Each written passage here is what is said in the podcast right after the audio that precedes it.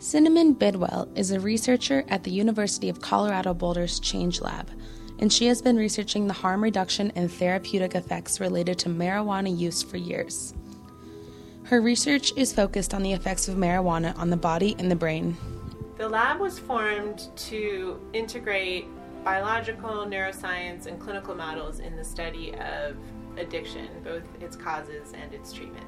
I think the lab has really succeeded in contributing to the understanding of biological models of alcoholism, marijuana use, and other addictive behaviors. And some of these models have really been used to inform improving treatment and improving the lives of individuals who suffer.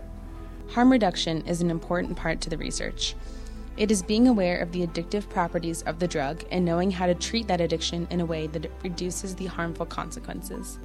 Studying marijuana comes with federal barriers, so Bidwell has found a unique and interesting way to follow regulations while still getting the information that she needs. We basically do observational studies. Let's say if they're a typical user of a high potency product, we would observe their use. So they self administer in their home, but we can meet them in what we call our mobile pharmacology lab. And although they self administer and purchase their own product, we can assess them immediately after in our van.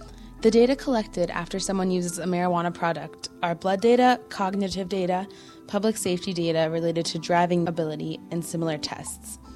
Typically, um, in the past, before legalization here, those marijuana studies relied on what we call federally sourced government research marijuana, a low potency strain that had limited effects.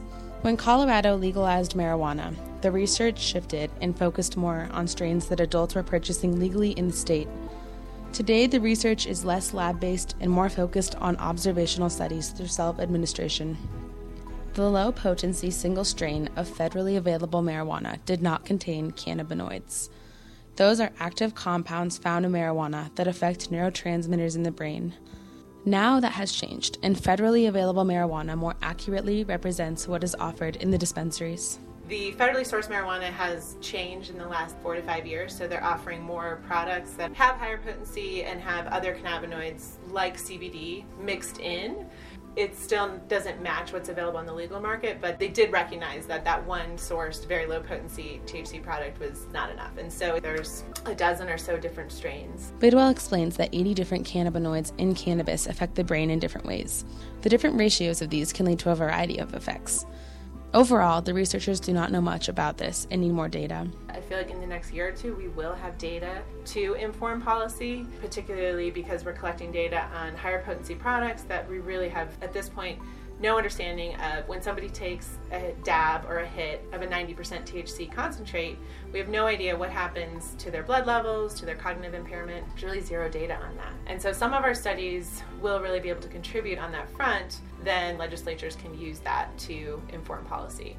Bidwell would like to see her research used to contribute more knowledge about harm reduction and therapeutic uses.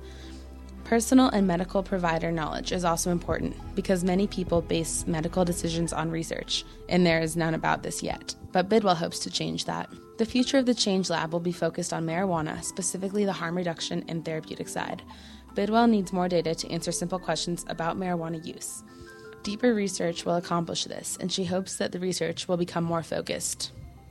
For more information on Bidwell's research at the Change Lab, visit www.colorado.edu/today and search marijuana.